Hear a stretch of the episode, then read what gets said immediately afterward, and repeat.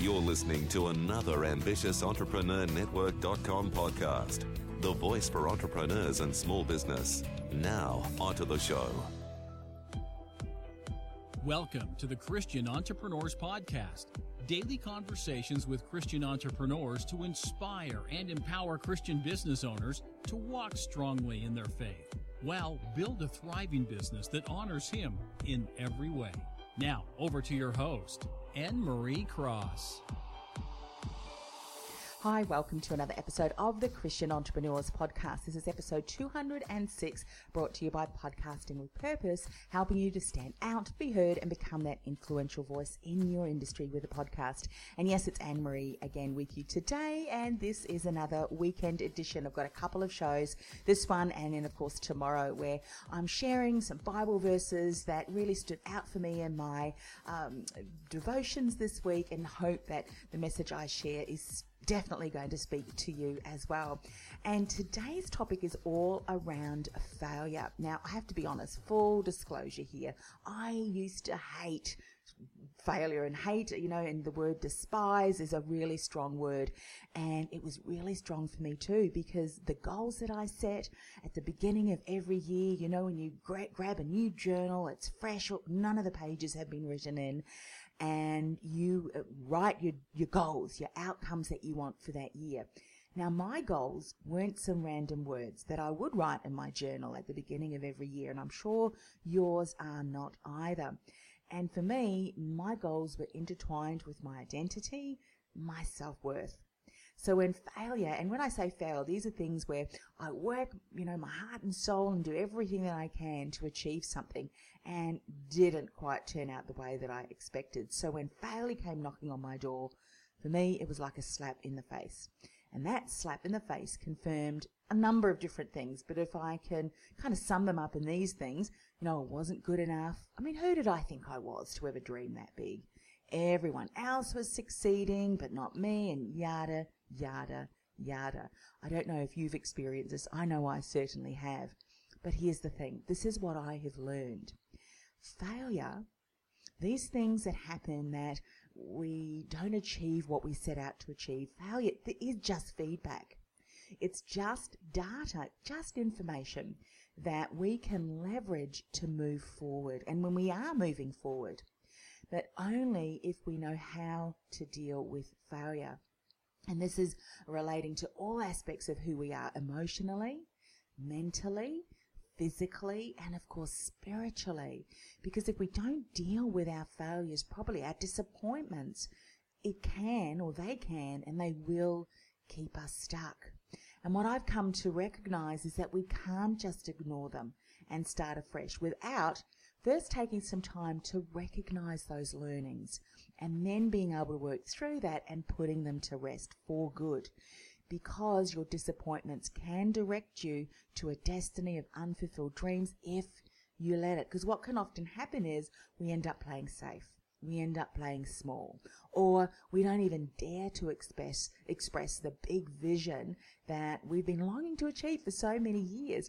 And you know what? As Christian entrepreneurs, that message I am um, so convinced that the message that we want to share, what's been put in our heart, what's been knitted into our DNA is because God is, that, that is the message that God wants us to share with the world and our strengths and our talents and our gifts, all of that wrapped up. Uh, enables us to go out there and create that unique experience that only we can create as we're sharing that message. So, my fellow change maker, you are not your failures. In fact, what I now say is each failure, each each disappointment, you know what? That is a step. It is a step which is the foundation upon which I step up and then move forward. You are not meant to play safe. You're not meant to play small. You are much more. So never let your disappointments lead you to a destiny of unfulfilled dreams. And one Bible verse I read this week, and I hope that this will give you comfort. If you are in a season where it seems that you've experienced more disappointments than successes and that you can count, and it's Jeremiah 17 verse 7 to 8.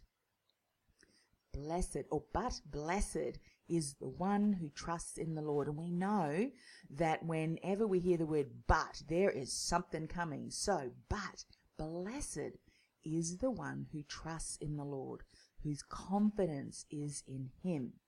They will be like a tree planted by the water that sends out its roots by the stream. It does not fear when heat comes. It, its leaves are always green. It has no worries in a year of drought and never fails to bear fruit.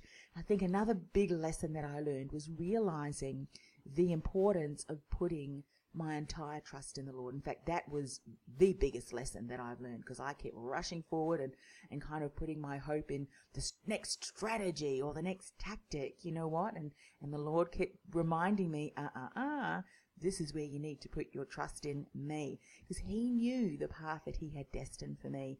And despite my failings, guess what? I know without a shadow of a doubt that I can have complete confidence in Him. In fact, I've come to realize that every single barrier I've overcome, uh, every challenge I've stared down, every change, every shift, every turn has become part of my story. It's built strength in me, it's built character in me, and one story that I continue to share. My friend, this is true for you too. Every single barrier you've overcome, every challenge you stared down, even maybe a challenge that you're staring down right now, every change, every shift, every turn is going to become part of your story and one that you'll continue to share with your community and with your clients because they're probably going to have to walk the exact same journey as you even though they may be in different circumstances, but the courage and the boldness that you continue to develop, the character, the strengths that God's creating and developing in you, guess what? That's exactly what your client is going to need in their journey, and you are going to be the person who guides them. So let me leave you with another powerful reminder from Isaiah 40 31. But those who hope in the Lord will renew their strength. They will soar on wings like eagles. They will run and not grow weary. They will walk and not be faint. So, my fellow change maker, you ready? Anyway, those are my thoughts for today. Do you agree? Let me know. Let's connect together on LinkedIn at Annemarie Cross, or if you like hanging out in Instagram, I love both of those platforms. You can connect with me on Annemarie Coach. Message me your thoughts. Connect with me so that I can connect with you as well. And I can't wait to connect with you soon. You've been listening to the Christian Entrepreneurs Podcast, brought to you by podcastingwithpurpose.com. Stand out, be heard, influence. Want to influence real change with your own podcast? Access our free podcast training, including no cost and low cost tools and podcast production workflow checklist to get you started at www.podcastingwithpurpose.com forward slash mini training. That's podcastingwithpurpose.com forward slash mini training.